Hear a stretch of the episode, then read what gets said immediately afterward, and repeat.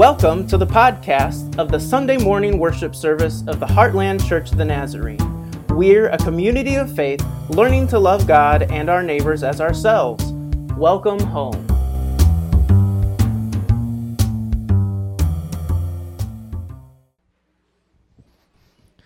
Today's sermon text is from Revelation 2, 12 through 17. The passage will be on the screen for you, or if you like, please turn to Revelation in your Bible.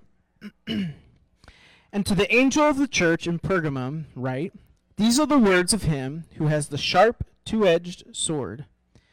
I know where you are living, where Satan's throne is, yet you are holding fast to my name and you do not deny your faith in me, even in the days of Antipas my witness, my faithful one, who was killed among you where Satan lives.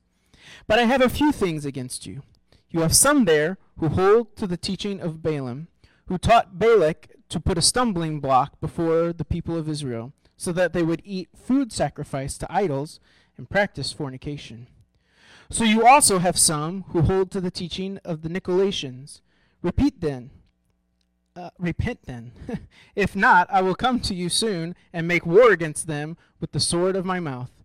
Let anyone who has an ear listen to what the Spirit is saying to the churches.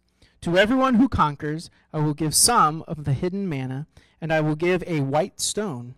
And on the white stone is written a new name that no one knows except the one who receives it.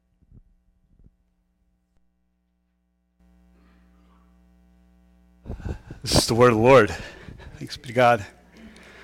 Well, I welcome you to church today. I'm glad we get to, to gather together uh, and uh, to continue to read uh, and study the, the book of Revelation. Uh, we are on the third church. So, in the beginning, uh, Revelation starts with John kind of seeing this vision in the heavenly throne room, and he sees Jesus uh, and, and Jesus tells him to, to write these seven letters to, to seven churches in, uh, in the area. And so I have been lax with a map.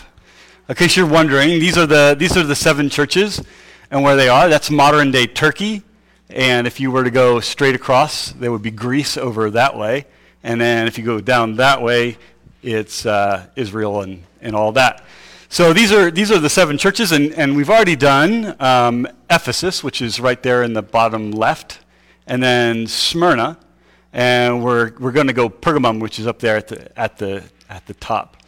Um, we're going to end up, though, coming kind of down that way and uh, looking at all of these letters.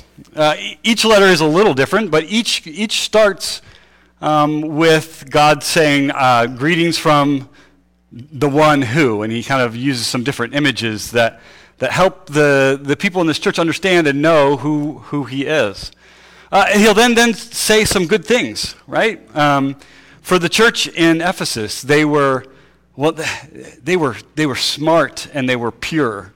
Uh, they had understood what it is that God had told them, um, and, and, they had all of their, all of their theological letters uh, T's dotted and I's I's crossed and T's dotted. Yes.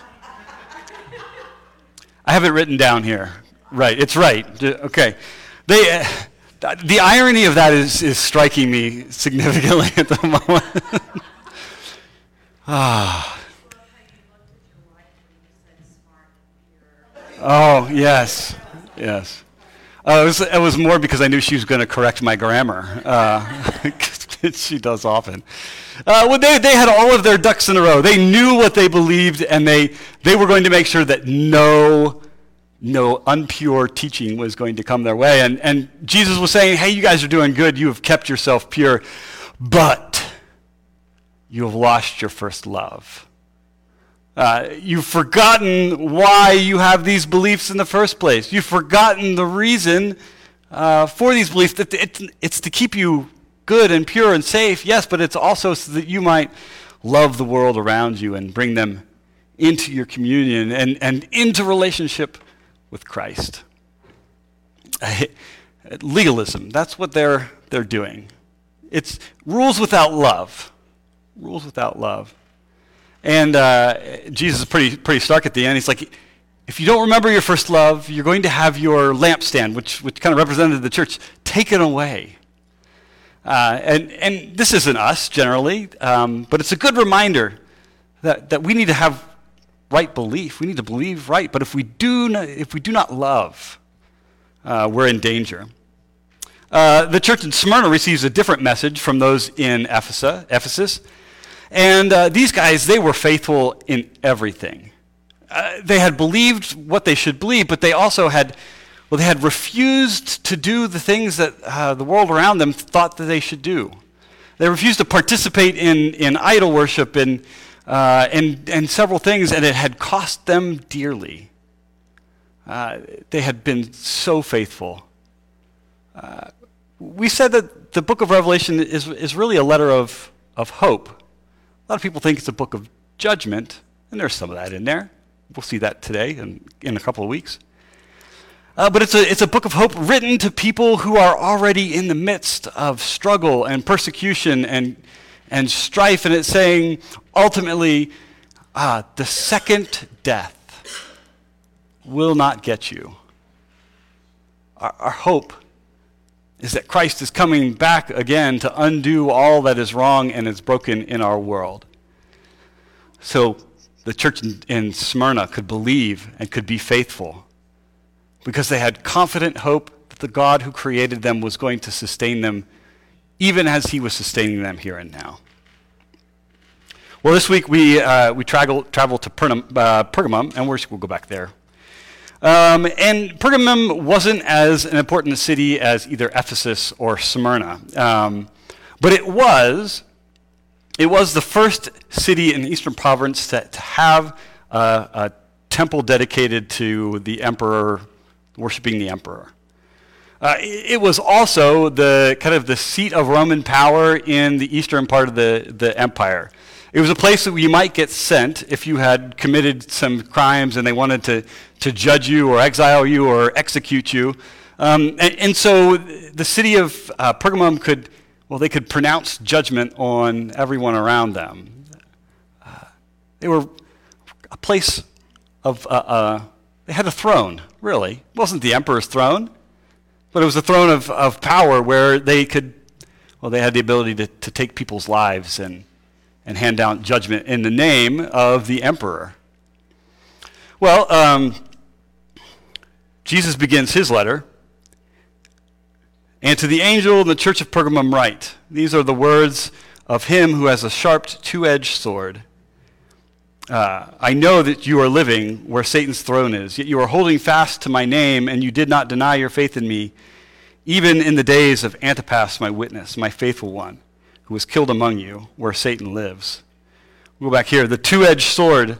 Now, um, we, if we go back to the beginning of the book, we see this image that John uh, is seeing, and, and one of the things that we see is that there's a sword coming out of Jesus' mouth, right? Uh, and, and, Christian tradition has long time understood that, that the sword represents the, the Word of God. It is God's creative Word. Remember all the way back to, to Genesis. God created by doing what? He spoke it into existence. In the beginning, God created, and it was, it was so, it was good. Uh, but it's also kind of uh, this, this judging thing that, that, that uh, gets deep down inside. You can see the heart of people and, and, and their true intentions and their, their true beliefs uh, is God's Word. Oh, we, we want to make a distinction sometimes between God's word as, as what God does in the world, His creative power, and the word that is our, our Bible. Uh, they're, they're similar. Um, uh, but he's saying, I am, I am the one who has the sword. And uh, I think a couple things are happening here with this in particular thing. First, uh, it is the fact that, that uh, Jesus, instead of the Romans, instead of the leaders in Pergamum, has the ultimate authority to judge between those who are good and those who are bad. Uh, that, that whereas Pergamum was used to handing out judgment on behalf of the Roman Empire and often bearing the sword on Rome's behalf, Jesus reminds us uh, who has the true power. Uh, it is the power of well, God's creativeness. Uh, the fact that we see the image coming out of, of Jesus' mouth, I think, uh, makes us understand that, that the way that Jesus exercises power and authority and judgment is not the same way as the Roman Empire does. Whereas the Roman Empire wages war and kills, the power of God is self giving and forgiveness. The power of God is victory over death itself. Instead of causing death, it resurrects. He is reminding the people in Pergamum I am the true power. I am the one. Uh, so they're getting this, this image, being reminded of that. Uh, in verse thir- uh, 15, or 13, that's 13. I know where you are living, where Satan's throne is. And, and again, that's uh, quite, quite literally where Satan's throne is. Now, we have said that, uh, we have said that, that he's, the word they're using right here is, is literally translated adversary. An adversary is someone who works against you. And so I think, I think yes, Jesus may be talking about the spiritual forces of evil in the world. And I think those spiritual forces of evil are manifested in Rome and its, and its representatives. That, that they live among the powers of darkness in our world. He's saying, but, but you have been faithful. Uh, I know Satan's throne is there. Satan is among you, yet you are holding fast to my name and you did not deny faith in me even in the days of Antipas. Now, we don't know who Antipas is. I don't know if I'm saying that right. Uh, we don't know what he did. We don't know how he died. We don't know what, what the Romans did to him. Uh, likely someone turned him in, right? Said, this guy's, uh, he doesn't engage in any of the idol worship. He's not, well, he's a subversive and you should, you should get rid of him a lot of times you would be uh, brought in, and the Romans would give you an opportunity to, to recant, to deny the faith that you had, and uh, probably just maybe beat you up a little bit and let you go. But if you didn't, that's when, that's when it went bad. And when you didn't recant, when, when you said, Yes, I confess that Jesus Christ is Lord and Caesar is not, well, then they killed you. And so all that we really need to know about is about Antipas is that he is faithful and true. He gave his life uh, in the midst of proclaiming that, that God is the one who is the true power in this world. Well, uh, we don't dwell very long on the good things that Jesus is saying to the people in Pergamum. Here comes the but. But I have a few things against you. You have some, that, uh, some there who hold the teaching of Balaam, who taught Balak to put the stumbling block before the people of Israel so that they would eat food sacrificed to idols and practice fornication. Um, I don't want us to get up uh, too hung up on the particular sins that he's mentioning, like, like these are the only things that they, they might have dealt with. Um, if you were to go back to Numbers, the book of Numbers, which I know you all read every night devotionally.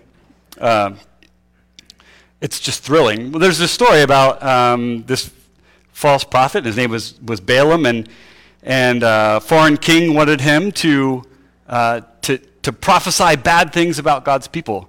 And so he's on his way to do this, and there's this really strange episode where he's riding this donkey, and this donkey keeps like running him into the wall and then like he starts beating the donkey and then the donkey talks to him.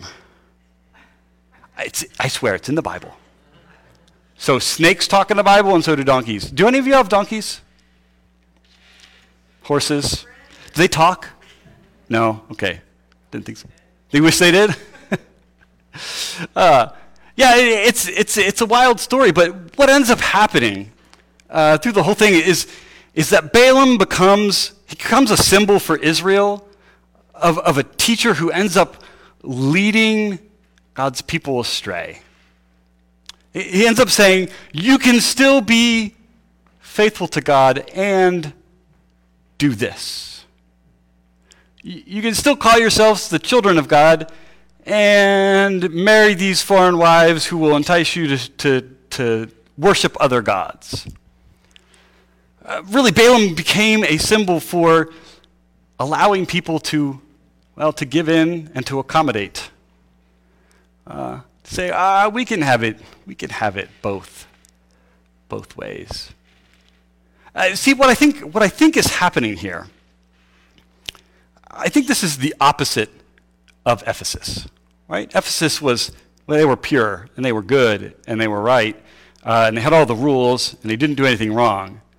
Um, but, like, Jesus asked them to, to change and to, to love. Here, uh, they're doing, they're believing right, maybe, uh, but there's also let someone convince them that they can continue to call themselves Christians and to be faithful and to participate in all of the economic and political and idol worship around them. Last week we, we talked about the trade guilds that would have been in these cities. And they were really important trade guilds, right? The, the church in Smyrna, uh, one of the things they stopped doing was participating in these trade guilds. And without your participation in those, you really couldn't do business. You couldn't have a thriving uh, a business where you were able to provide for yourself or, or even to move up socially within the community. And they would have these guild meetings, and these guild meetings often included a worship to the patron god of whatever trade they were. Uh, and, and there was also um, some significant laxity in their sexual morals as well. And, and so, like these, these meetings, they would have a little bit of worship. Maybe they would engage in a little bit of food, and then it got wild. I don't know that for sure, but that's what they tell me in, in the commentaries. Like, the, it was just anything goes. And, and so um, eating meat that maybe had been sacrificed to the idol and, and uh, doing this fornication thing. And, and Balaam, and maybe it says the Nicolaitans, right? We get, uh, uh, we get a couple things. Um, Balaam had, had led them to believe uh, that participating in those trade guilds, even though if they didn't confess that, like, the idol that they were worshiping was really a god. But they were like, this is just the cost of doing business. This is what I have to do to provide for myself and my family. I have to participate in these in this idolatry. Because if I don't, I won't eat. Uh, quote from one of the commentators I read. Unlike the believers in Smyrna, who apparently opted out of such activities and thereby impoverished themselves as a result, many believers in Pergamum wanted to participate, wanted to move up socially, and therefore wanted assurance that their behavior was not problematic. Balaam provided the assurance with his teaching. In other words, he said, Yes. Someone comes up to him and is like, Hey, beloved teacher, um, can I go out and do this thing and still call myself a Christian? One of my favorite questions I get like this is, uh, hey, can I not come to church and still call myself a Christian? Questions like that. Can I do X and still call myself a faithful follower of Jesus Christ? Uh, can I engage in idol worship? And by the way, we'll talk about this in just a second. We have idol worship today. They're not carved out of wood necessarily, but we'll get there in a second. Uh, he said, Yes, you can, you can do all of those things. Your conscience is clear. Go and do what you must do to provide for yourself. What I think, what I think that the people in Pergamum forgot, I think they forgot that God would provide for them in the midst of their sacrifice. Uh, they forgot what the, the church in Smyrna had understood. Uh, that even if death got them, that, that, that even if they withdrew from practicing all those things where in the trade guilds and they could make a living, that God was going to prepare and provide their daily bread. They forgot to pray the Lord's Prayer, especially, give us this day our daily bread, and mean it. I think they were, they were afraid that God wasn't big enough or strong enough or God didn't care enough to provide for those who seek to be faithful. I, that doesn't mean that when we're faithful and we sacrifice for the sake of Christ, uh, that, that everything's always going to be hunky dory. But we said with the church in Smyrna, they could believe, they could confess that Jesus Christ was Lord and, and Caesar was not. They could not participate in these things that kept, uh, kept them employed in money. They, they, they believed that they could do that because ultimately God wins that Christ is coming and making all things new. Uh, we'll go forward, verse 17. He rounds out the letter this way Let anyone who has ears listen with, to what the Spirit is saying to the churches. To everyone who conquers, I will give some of the hidden manna, and I will give a white stone, and on the white stone is written a new name that no one knows except the one who receives it. You guys know what manna is, right? Literally translated, it is, what is it? yeah, that's what it is. Uh, God's people come up out of Egypt and they go to the Mount Sinai and they're in the desert and there's not a whole lot of food and they start to grumble and complain and say, We should have stayed back in Egypt where at least we had food, but you have led us out into the desert to die. You aren't taking care of us. We're spoiled brats. We want to go back. And so what God does is he, he rains down food from heaven. Each morning they would go out and there would be this stuff on the ground and they would pick it up and it was like, it was like bread for them. And, and from them until they got to the promised land, God provided for his people in this kind of way. And so Jesus is very, very clearly saying, for those of you who remain faithful, for those of you who, who, who give up participating in this economic and social and I, I, political I, idolatry. For those of you who trust that I will provide for you, I will give you manna. I will give you bread, your daily bread that will sustain you. I will give you a white stone, and on the white stone is written a new name that no one knows except the one who receives it. Now, this one's totally wild. Yeah, who knows? most likely a white stone with a name engraved on it served as a dinner invitation. You would send your servants out and you would pass out these stones and it'd have something written on it and you knew what it meant and you knew that you were going to go to some so and so's house and have a good meal. And so Jesus is saying, hey, if you are faithful, this is what's going to happen. I'm going to invite you to my table. I, I think that means here and now, too, that, that God provides for us. But I, but I think ultimately it taps into that hope that the Smyrnians had that at the end, God is going to provide a table where we all sit and we all eat and rejoice together it's, it's a common image, actually, in, in Israel and in the Old Testament. God's heavenly banquet table where we forget scarcity, where we forget the temptation to trust that someone else will provide for us, where we rest fully in the care and the grace and the love of God.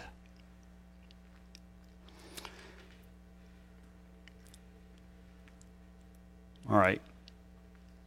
I think, I think Jesus' message to Pergamum is, was, of the three we've looked at, is, is probably the more difficult one, right? Uh, the move from legalism to love isn't that difficult, I don't think. It, it just it, it takes a different mindset. But I think the, the mood move from not trusting that God will provide you to trusting that God will provide for you in faithfulness is a bit more difficult because our stomachs are on the line, literally and metaphorically. Because the, the fear of insecurity, the fear of not having enough food or being able to provide for our families a good education or, uh, or good meals or a car to drive to get to where, all that is a very, very real threat, if we will. That, that if we disentangle ourselves from the world enough, if, if we take a stand enough for what God is calling us to do, that, that we'll be cut off and not be able to provide for our families. I think if we're honest, I think, and maybe open to see it too, we face a lot of these same, these same struggles and temptations. Uh, so, one of the questions that we have to ask ourselves what are the things we insist we must participate in, but that are really oriented to serving other gods? What are the things that we insist that we can participate in and still be faithful, but are really oriented towards worshiping other gods? Like I said, we don't have idols made of wood necessarily or stone. But we do have idols. And they throw great festival days. And this one is hard for me um, because it is. Uh, I think we have idols, and their names are Amazon.com. And its festival day is Black Friday and we participate in its liturgy. Or Walmart, where we, we enact this pilgrimage on the day after Thanksgiving and stand in line to pay homage to ourselves. I think, I think our idols are the Phillies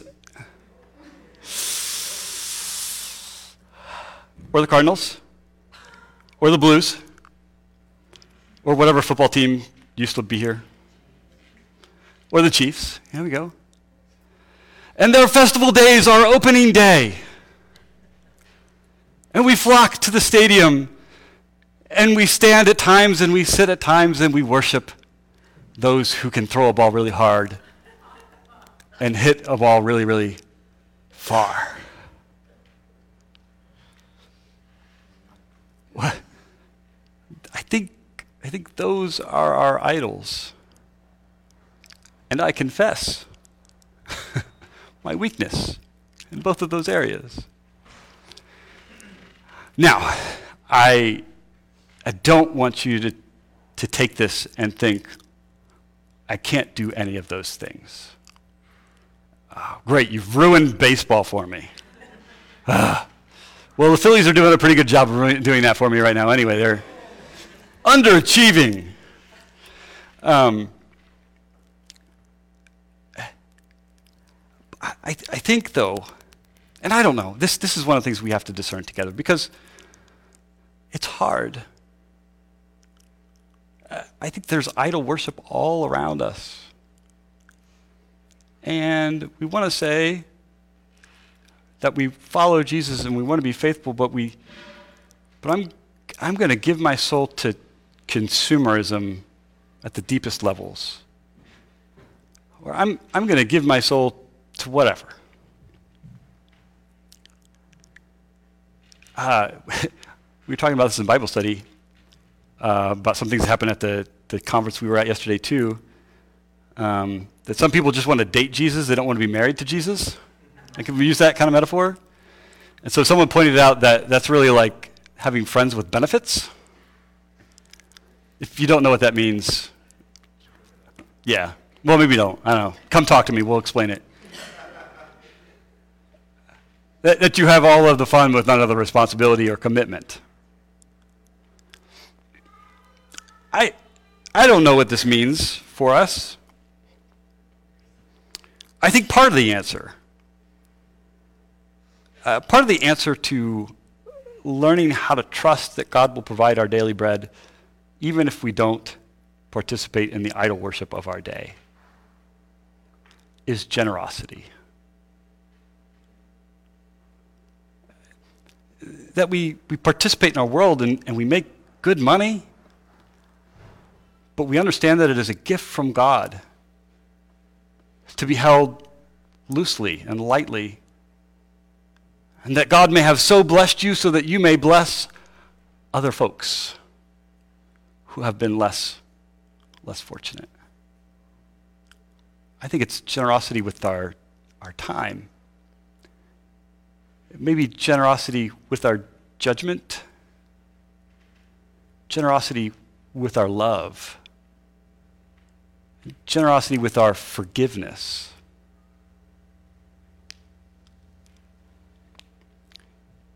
Uh, the question that I want us to ask ourselves, two of them maybe. Uh, do we seek do we seek out teachers that allow us to continue to serving continue in serving other gods while still claiming to be faithful followers of Christ? And what parts of society do we participate in that challenge our faithfulness to Jesus Christ? To where we want to have our cake and eat it too. Living in our world is not black and white. And discerning how best to do that, how to trust God for our daily bread, that's tough. I think we can pray this last part of the Lord's Prayer. And lead us not into temptation, but deliver us from evil. For at the end of the day, yours is the kingdom and the power and the glory forever. And what seeks to steal you away from God is nothing but a mere shadow, an impersonation of the power and the glory of the one who created us.